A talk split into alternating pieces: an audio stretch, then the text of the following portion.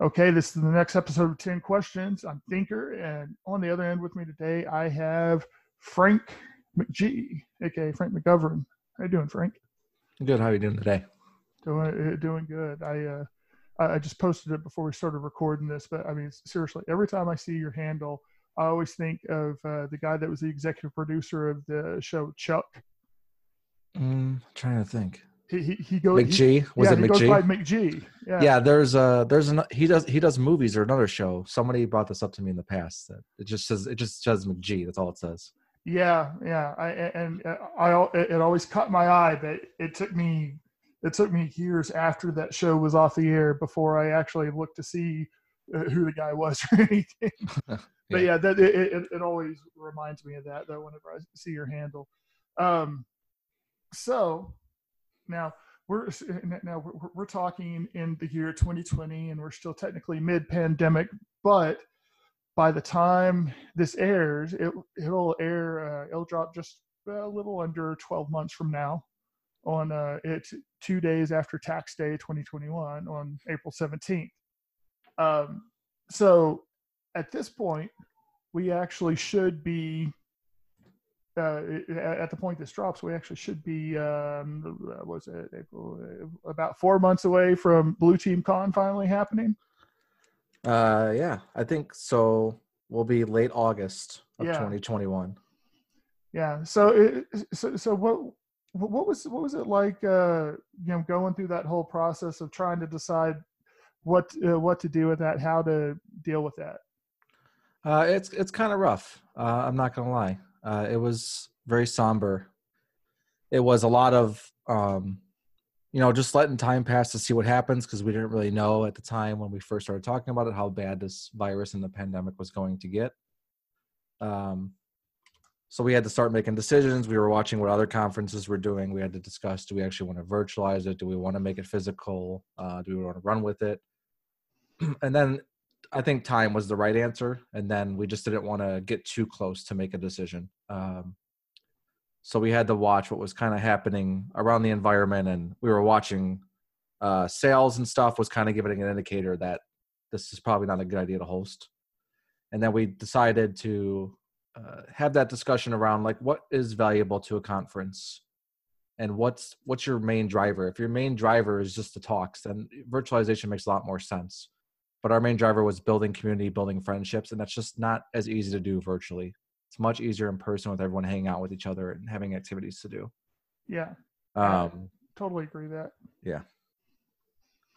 And then obviously dealing with the contract was uh, the fun part so Uh, I'm, I'm glad the venue really the venue has been great to us uh, and that that shows by the fact that they were willing to let us push for 14 months away and they didn't really give much fight to do that so they really want to make this conference successful as well and they've been a backer since we originally told them the concept of this conference that- that's great That's that, that- that's awesome to hear.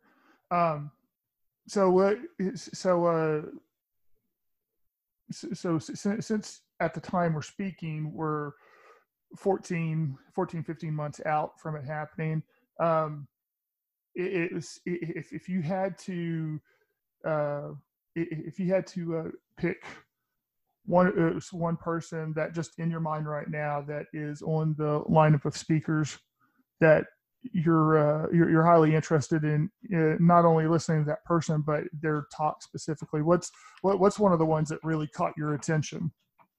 Uh, is this the part where i don't say myself in my own talk? Uh, well, i mean you, you could you could. Uh, you know what? Um, I love all the talks, but I will say, um, as current role right now, I'm digging more into GRC and more into documentation and, and risk management and stuff. So Adam Eckhoff's talk on everyone hates documentation and how he created this huge documentation um, standard using Git and everything to Mhm. kind of make change notification and change management around documentation sounds interesting.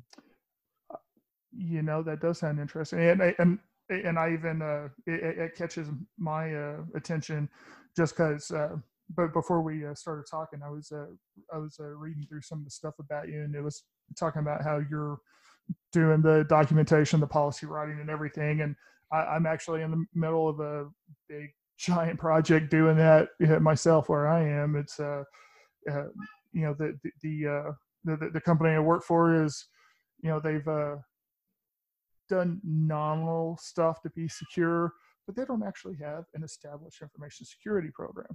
Yeah.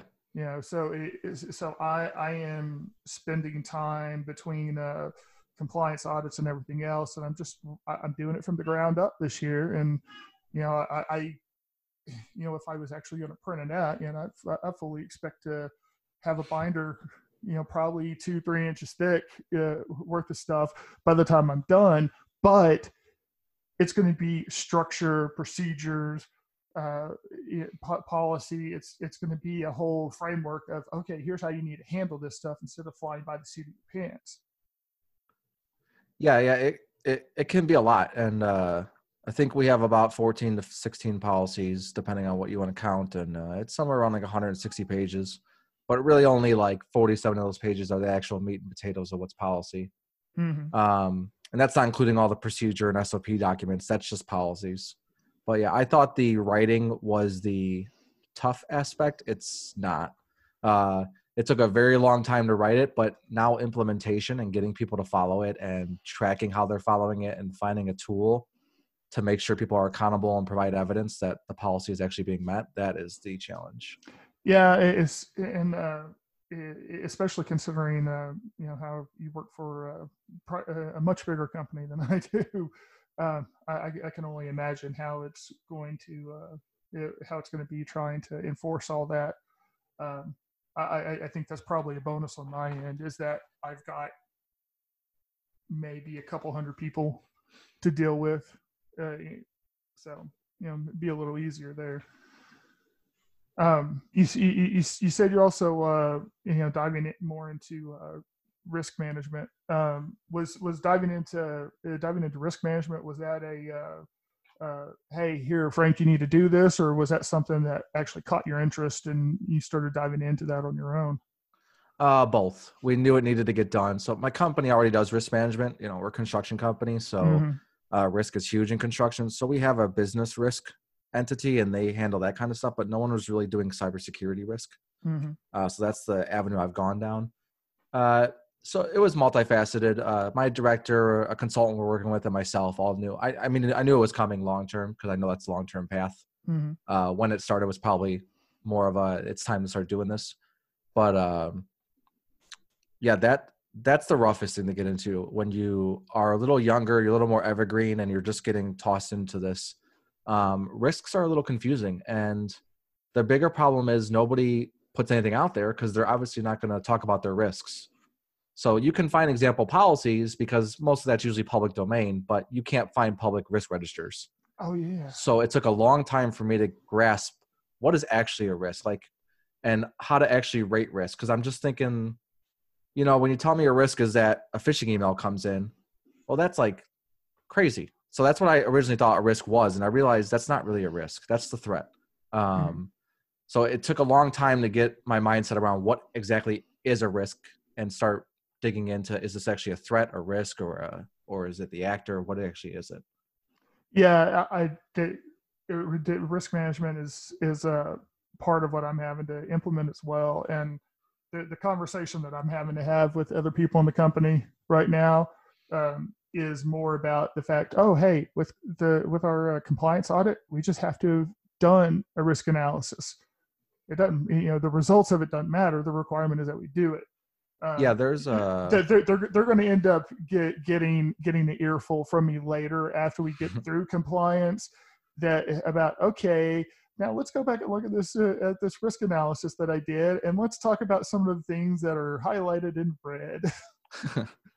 Yeah, there's a uh, there's a guy named Steve Hunt, and uh, he uh, we've worked with him, and he uses this analogy where there's a guy standing outside of your window with a rock, and he's gonna throw it at your window. He's gonna break the window, and it might do more damage inside. So if you think about that scenario, what's the actual risk in that whole thing? It's not the guy, it's not the rock, it's not the window. That's you know the guy's the threat, the rock is the exploit, the window's the vulnerability, but the risk is what actually happens once that rock hits the window and what happens when a rock goes through past the window. Mm-hmm. And that's where your risks lie. Mm-hmm.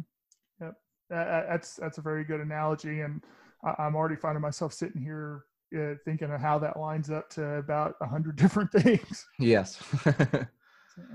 So, um, okay, man, that it's it, it, sounds like I. Uh, uh, you and I could probably talk talk about this all day, but uh, yeah, that, it's a, it's a good way to apply. That's that's what helped me grasp my mind more around it. And when I sit down and I write down a risk, I think about that scenario and I mm-hmm. and I try to line up like what is what I'm writing down in my risk register actually a risk based on this scenario? Like if I were to put this in that scenario. Okay. Um, okay, kind of kind of stepping sideways a bit with the next question. Um, you know, I, I know uh, that uh, you were in the Marines at, yeah. uh, at, one point in your life. Um, was while you're in the military, was that what actually directed you toward uh, information security, or is that something that ended up happening after you left? Uh, I would say not at all. Uh, I would say it had an aspect into it. Uh, I was always interested in computers since about I was four years old. Always the tech savvy person in the family, you know. And then, uh, uh, so I did intelligence work in the military. I worked with drones for on my deployments. Uh, so, but I would say the intelligence. I've always had the love for computer, and you combine with intelligence. I really wanted to stay in the intelligence field, but then I decided to start looking at computers more, and then I actually wanted to be in networking. I was really interested in CCNA and CCNP and Cisco routing and all that. Mm-hmm. Uh, but then I, my degree was information system security. So I started taking more classes on that. Uh, and I realized that the analyst in me that came out when I was an intelligence analyst and did a lot of that work uh, really combined well in cybersecurity space. And that's, it was kind of the draw for me. Uh, I really love doing analysis work and trying to solve very complex problems. And that's where cybersecurity really lies analysis geeks unite. Yeah. yes. um, okay, so uh, whenever you were in the military, um, did you? Uh, oh, when, when, when, whenever you were in the military, uh, did you end up with um, any um, any uh, overseas deployments, any uh, extra traveling, or was it did the technology actually keep you closer to home? No, the uh, the Marines do not have the fancy drones that the Air Force and some other branches do. Uh, you know, the uh, twenty-five million dollar ones. We just have the uh, million dollar lesser ones. uh, so we had to actually be there. Uh, so I, I worked at a lot of units here in the states, but for my actual deployments to Iraq twice, those those are what that's what the drone unit. Oh, okay, okay. First deployment was near the Syrian border. The second one was near Fallujah. They're in the second push uh, to retake Fallujah after it was lost a little bit to the U.S. Mm-hmm. Um, by the insurgency. So uh, the drone work was fun. So we would fly around, uh, do a lot of things. Uh, we would do we would go ahead of patrols to see if there's anything to worry about. We would go out and just scan areas to see what people are doing when we're not physically present in the area to kind of monitor what they're doing. Mm-hmm. Uh, help look for snipers, that kind of stuff. Uh, it's kind of really nice. We one of our drones would have FLIR technology on it. So mm-hmm. what you would do at night is turn on the heat, turn on the FLIR, and be able to see heat signatures in the road, so you know if an IED is planted there because the road cooled down, but the IED metal didn't. Uh, so you'd see that kind of stuff. Um, great story one time is these tankers. So what they did a lot was obviously steal the oil out from the oil fields and the pipelines, and then take it to Syria and other countries and sell it, and then mm-hmm use that money to buy weapons. So we're scanning this open desert once, and we come across this tanker, and we see him stealing oil. I'm like, okay, this guy's having a good time. So we we we watch and we start letting the unit know that they're probably gonna have to go catch this guy. But we're following him along so we can keep the unit abreast of where he's going. And all of a sudden, he just meets up with another tanker, and we're really zoomed in at this point. And we're like, okay, what the hell is he doing out here? So we zoom out, and there's about 30 tankers and they all start heading towards Syria. We're not, we're like 20 miles away. And it was the funniest thing ever because they're just cruising along, and all of a sudden you see them really pick up the pace. And we zoom out a little more, look to their where they're eh, clearly running from, and we see our Humvees just flying after them. and we just start this huge chase. Uh, and it was just, it was pretty cool. Um, and then we had more patrols up ahead. So they obviously got all got stopped, arrested about 40 people, and stopped about I think at that time each tanker was about seven hundred fifty thousand to a million dollars in oil that they would fill up. So we stopped a good twenty five plus million dollars in oil wow. and arms being purchased. So that was wow. a lot of fun. Sounds like it. Yeah. Sounds like it's it, it sounds like about the closest you could get to that in a in a uh, everyday job if somebody if somebody had you flying the helicopter that was looking at traffic every morning. Yeah, yeah. Except a little bit more at stake and a, a little bit of fancier equipment with what you were doing. Yes. Um. Okay, so uh, I, I, was, I want to circle back around to to uh, Blue Team Con. Um, what, what was it that uh what, what was it that really drove the decision to go ahead and pursue and uh, pursue uh, doing this conference yeah it was um i'm still a little younger in the industry at the time and i'm going to going to little conferences going to black hat going to red hat and i'm i'm looking around you know i'm starting to get a little pressure from my director on are these conferences valuable so i'm looking for other more blue team focused conferences and less hacking because my role is all blue team and no red team. Uh, we don't even have a red team in my organization. So uh, I was looking around and realized they don't really exist. So I kept going to conferences and making friends, and I'm asking them like, you know, where can I go? What what exists out there? And there really isn't much. The what's out there is really focused on DoD or is a vendor-owned conference. So it's really them just selling their product. Uh, so I was talking it out with people, and I eventually just with um, with my partner, just realized uh, let's uh, screw it. Let's just do this ourselves then, and we'll figure it out. Uh, so talked to Dave Kennedy a little bit, and he gave me great mentorship. He's such a good guy. Uh, really gave me mentorship on how to kick it off and what to do, and and then I've kind of taken it from there with my partner, and now we have a board of uh, several people, so we're just full steam ahead now.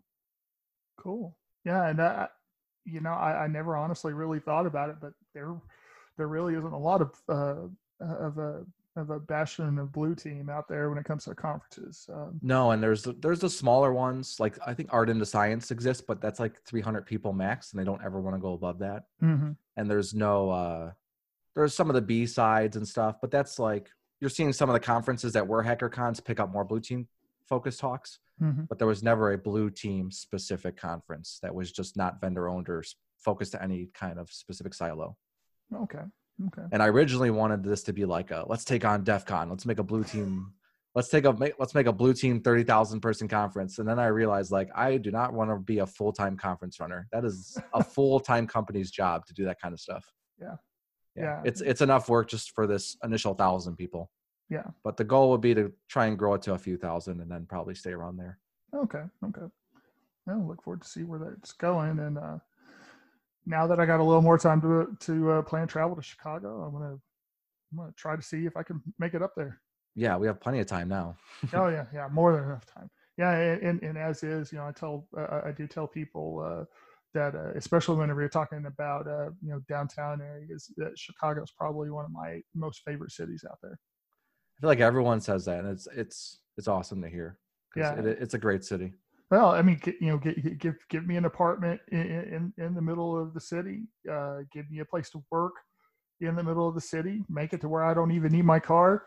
Dang I'm ha- I'm happy to get out, walk the streets. Not like that. Um, walk the streets to my job, and um, you know, in, in uh, you know that's that's just an experience that uh, that I've never had to you know I've never actually been able to have on a regular basis. It, it just it, would be neat. It'd be fun. No, yeah, you can really do that here in Chicago. We have a great bus network and the L, the train network, so you could really easily live here without a car. Mm-hmm, mm-hmm, mm-hmm. Um. Uh, uh okay, so, so so so since we're talking Chicago here, I've I've never really gotten uh, many people to buy in to my love of Chicago style deep dish pizza. Are is are, are are you definitely a deep dish pizza person, or are you an outlier eh, there in uh, Chicago? I'm majority thin crust, but I do like deep dish. I I wouldn't say it's my go-to ordering. I do order it now and then, and more more of when friends are in town or tourists are in town that I'm showing them. Yeah, the pizza but my default is thin crust but i don't hate deep dish like everyone else does i actually think it's cool to hate it i think people don't actually hate it they just like to ride that train because they're because it tastes delicious who cares it's food Oh, it's absolutely freaking delicious. And, and, and, and, man, whenever you think about it, whenever you think about it, hey, if you're somebody that's doing keto, but you still like your pizza, Yes. dang it, thin crust pizza is not keto. No. Thin crust pizza is all crust and a little bit of pizza. Yes. But deep dish is all pizza and just enough crust to still call it pizza. Yep. And some places make a keto pizza where they just make the crust out of a meat and then they Mhm. just so there is no breaded crust. Wow. Wow. So okay, uh, okay. So so uh, who- who makes the best deep dish in Chicago? Uh, I love Beggar's Pizza. Okay. I'm actually not a Lou Malnati's fan like a lot of people, and that's probably because I grew up on the South Side. I think more North Siders like Lou's. and That's where a lot of people are now. But as a South Sider, I have to root for Beggars. Okay. Okay. Yeah, I've uh, I've uh, only uh, had the chance to try Giordano's, but Giordano's was pretty good. Giordano's is not bad. I think that's a great like. You're coming to Chicago and you want to try a Chicago pizza. That's a Mhm. great place to try. Yeah, it, it- it's but but of course, you know, if I you know if I got to spend more time in Chicago, I'd be I'd be looking for more local places because local places when it comes to food, that's when you find the flair. Yes, exactly.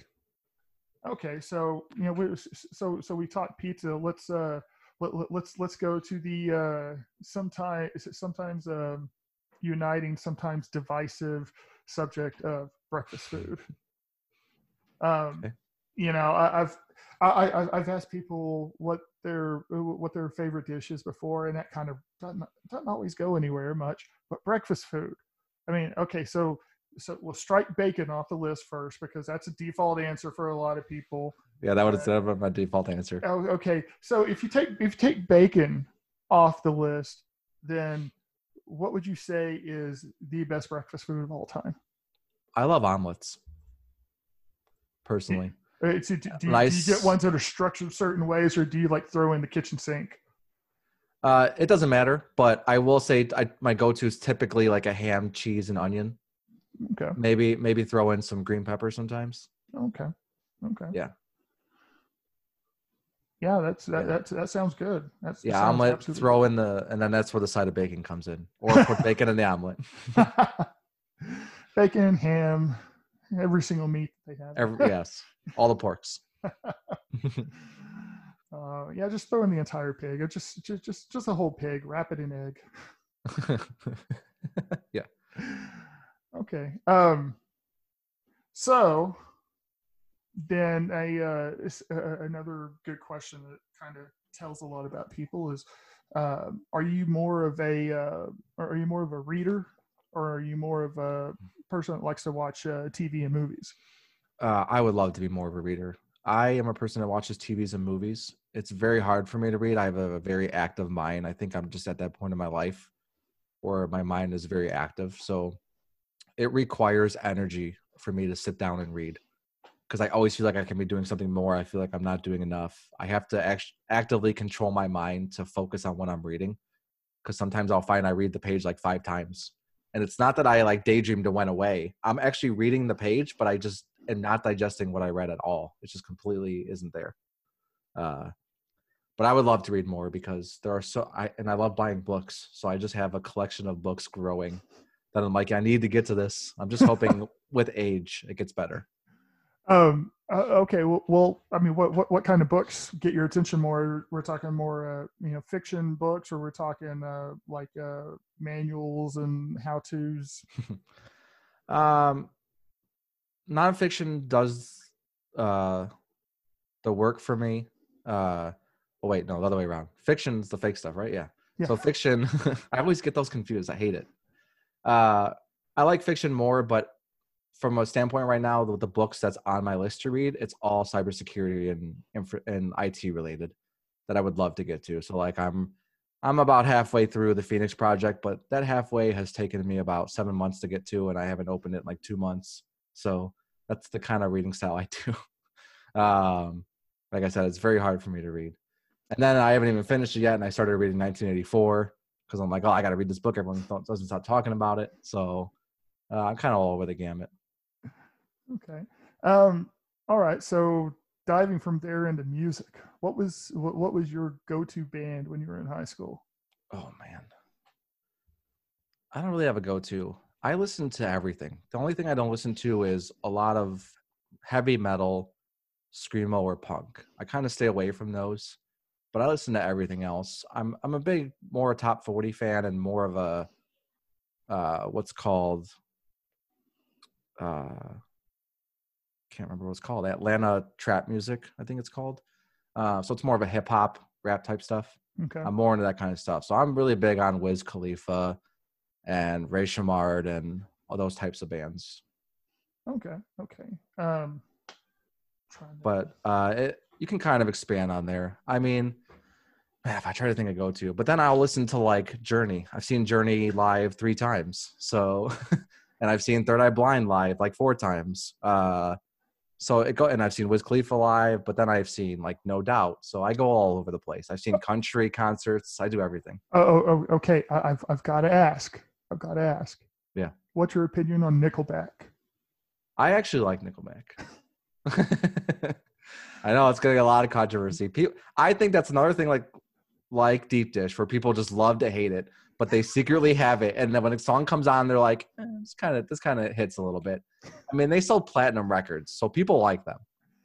Uh, un- undoubtedly, uh, undoubtedly, but the the the uh, the, the uh, vocal the, the, the vocal group about not liking them is extremely vocal about it. Yes, and I and I think yeah, I think if you're trying to compare them, they're not the Beatles and they're not these other bands that that like Nirvana that changed music. No, but I I don't I never usually care about who's singing. I and I don't care about um a genre. So I'll listen like I like Wiz Khalifa, but there's songs I don't like about him. I don't just like all of his songs because I like him.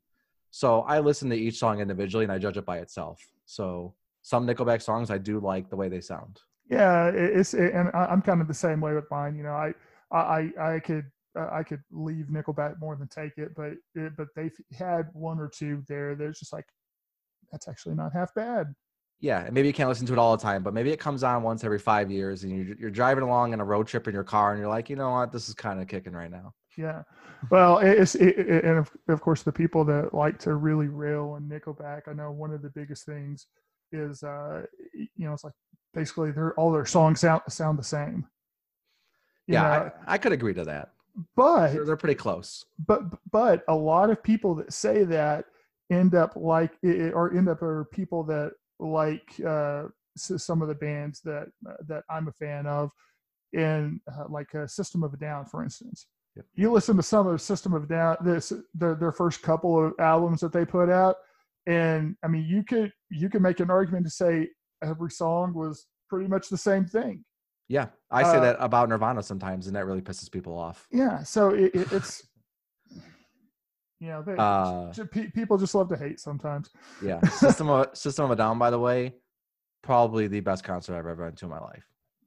I also was scared for my life. That's the only concert where I thought I might die well, why is that? because they had this. It was at Riot Fest in Chicago, and classic. Everyone's kind of spread out, but when the band starts playing, uh, everyone pushes forward and gets close. Mhm. So they, they start out with Deer Dance as their first song, uh, which is a terrible idea. Uh, maybe a good idea, but also a terrible idea. So everyone pushes in, and you ever seen those videos where, or those, you ever hear about those deaths at concerts where people like are so squished in that they their chest can't even expand to breathe? Mhm. That's basically what was happening. And thankfully, I've watched those videos because I had to put my arms up to keep my chest so people couldn't compress me so I could breathe. Um, and then, uh, and, and you know, it was crazy because they had to stop playing twice there in Deer Dance to tell people to spread out because what was happening up closer to the pit was people were falling and they Ooh. couldn't get back up because it was muddy and they're falling down. So they had to keep stopping for that. And then what actually happened was after Deer Dance finished, they had to give like a five minute break. And what and you're standing at the back and and these people, so it's like a 70 degree day. You know, I don't I haven't really busted a sweat, just a little bit. And you see these people come up that are walking out from the middle and they are drenched in sweat. Like you can tell that like life ended for them up there. and it, and it's they must have been even more fearful for their life. Like, oh man. But it was honestly a great concert. They were awesome. Yeah, I, it's uh, I I love what they do. Um, and uh, you know, if it, see, have you listened to uh, any of uh, Serj or Daron's solo stuff that they've done? No, not at all. Oh, they is they they, uh they have some creative minds. It's it's it's a little bit outside of the box of, of system, but it's still it's still good stuff. Um, Interesting. I'll have to check that out. yeah. Now uh, I, I tell you the the one thing the, the one big story in my mind always was System of a Down. Um, was uh uh, was the one time that they got invited to come on Saturday Night Live. Oh, I think I remember this. Yeah, because it it They was got banned, didn't they? I, I don't I don't remember. I I didn't. I, I, thought they didn't were they were told not to sing like a political song or something, and they did. well. They, They, said, they said "F it" or something. well, the the the, the song it, the the album that uh, came out was the was the first release of the two of the two part release of uh, Mezmerize Hypnotize, and they had that that the uh, lead track on that first uh, on the first uh, part of that release. Uh, it was called BYOB, Bring Your Own Bombs, is what that stood for. um, and, and Yeah, you, remember you know, you go you go listen to the CD, and yeah, there's plenty of times they drop an f bomb during the song. Well, what ended up happening on the on the performance during the live show? Okay, well, the NBC censors were editing, uh, uh, were were, were killing the audio every time an f bomb came up, but you could tell that they listened to the uh, that that they listened to the album to figure out where to do to censor because uh because uh Daron went and dropped another f bomb that's not on the track and and it got past it got past the censors Awesome. so I think I remember a little of this. Yeah. yeah but it's but, but hey it, one way or the other it was it was good to see the performance though That's that. That is hilarious. Have you seen them live? I have not, uh, you know, fr- frankly, I'm not, I'm not necessarily the biggest uh, concert goer. Okay. Um, they aren't. They don't play in the U.S. much because they hate the U.S. So, um, I had to take up the opportunity when it came up, Oh yeah, yeah, no, no, no doubt. I, I, I can't, I can't blame you on that. and that's the same Riot Fest I saw Prodigy for the first time ever too. So I got to see System of a Down and Prodigy like back to back days. It was awesome. Prodigy, unfortunately, with uh, what's his name dying, terrible. We'll never get to see of that again. But it was that was the best light show I've ever seen. I don't think anyone will ever taught that light show. It was so phenomenal how good their lights are. Now, the, the the one concert that I've been to, headliner, Insane Clown Posse. Oh, really? yep. And uh, and uh, uh, the uh, opening acts, uh, Coolio was one of the opening acts. yes. and uh, it's but you know this he- must be like 2004. 2003. Uh, this was this was actually 2010. okay, that's later. Okay. Yeah, but it's 2010, is that right? 2010, 2011, something is is something like that. And I, I was actually in Las Vegas at the time, and um, before before I went, I saw hey this concert's going on. It's like it was at the House of Blues at um, Mandalay Bay. Okay. And uh, so I went ahead and bought a ticket before I went. And uh, yeah, this ICP were the headliners. Uh, Coolio, man, he, his trademark hair. but yep. He had he had gone so bald that he had the Princess Leia uh, spots of his trademark hair. Um, and then they had a they had a one group that was not on the list of the opening acts. That um, it was a it was an all girl band, and they got up on stage, and I was thoroughly impressed whenever they started because it was a screamo band. That was Okay. the last thing I expected coming Yeah. coming from. Uh, but it's, hey, you know, it, it's it, it was it was good. It worked. So, yeah, that that's that's the only concert I've uh, I've been to. It's just I I I don't know. It's just con- uh, concerts don't work for me personally. No, I get it. I uh, my first concert I didn't even go to until I was 21. So I uh, and I haven't been to too many. Just kind of the same repetitive acts and some here and there. Yeah. I get. I can tell though. Some some venues are just not as good. They're not as fun, and and they're not fun at all. I personally think to go to alone. It's more of a a a friend thing. Go with your friends or your family. for more me, about the experience. for, for- me, that's baseball. Uh yeah, I agree Uh, there too. I, I- I've I've got one friend that is such a baseball fan, and I'm just like, baseball just seems boring to me. I, I have watched a uh, just like any sport. I watch a few games in the postseason because Yes. because there's a there's a lot more to it than just the game itself. yes. Um, but uh, you know, but the friend of mine that's such a baseball fan, I, I you know, I, I've I've acquiesced to it. I said, you know what, I I know we're not in the same in the same state right now, but man, next time that next time that we're in distance of each other, if you want to go to a baseball game and is and you want me to come along, if I'm going with you, I'll go along because it'll, it'll be about going with my friend and not going to the baseball game. No, I'm the same way. Honestly, I go for the food and to hang out with friends and just have fun. Just I kind of, you know, you kind of only 50% watch the game, but it's Mm-hmm. really about just talking to each other, having fun, just watching something, some type of event that's happening. Yep. All right. So moving on, we've I haven't been uh, counting out the questions to you here, Oh Um, yeah, but is well, and as I've always told people, uh, I have the official questions, and then there's always follow up questions, and they don't count in the numbers. okay. Um, so this official question right here is question number ten. All right. Um, so what would you say is both the it it would be the best advice and also the worst advice that you've ever received? Two two different pieces of advice, one good, one bad. Okay. Uh, it's gonna take me a little time to think about worse, but the best. I just actually this is the second time I referenced this quote today, so it's kind of fun. Uh, I'm gonna get this quote actually tattooed on me. So I was at a conference once, and there was a panel up there in our industry when I was a lot younger to the industry. Uh, I think it was a SANS training or something, and I went up to the speaker afterwards, one of the panelists, and I asked. Uh, it was someone in our industry who was pretty advanced. I can't remember who it was, but I know they, they they- they're around and people know who they are. I can't remember who it was, but I asked them, "What's the best advice you have to have a successful career in cybersecurity?" And he told me to challenge yourself to be uncomfortable. And he gave me the story about how he was in cybersecurity, but you know he, he helped a buddy by some one of his buddies was starting a new company and he needed a CFO. And this guy's a cybersecurity person, doesn't know anything about, doesn't have an accounting degree, any of that. But he decided to just take the role and help out his buddy till he found an actual CFO. Uh, and and and that's the, that's what he learned from doing that is really put yourself in these positions that you don't. When you read these job descriptions and you read these things, it's don't think that you have to be an expert in that position to go there. Just like the current position you're in and the current problems your organization has, that same organization is probably worse off than you realistically. Uh, not everyone is perfect unless you're the netflix security team. Uh, so that's the one you can be nervous about going to.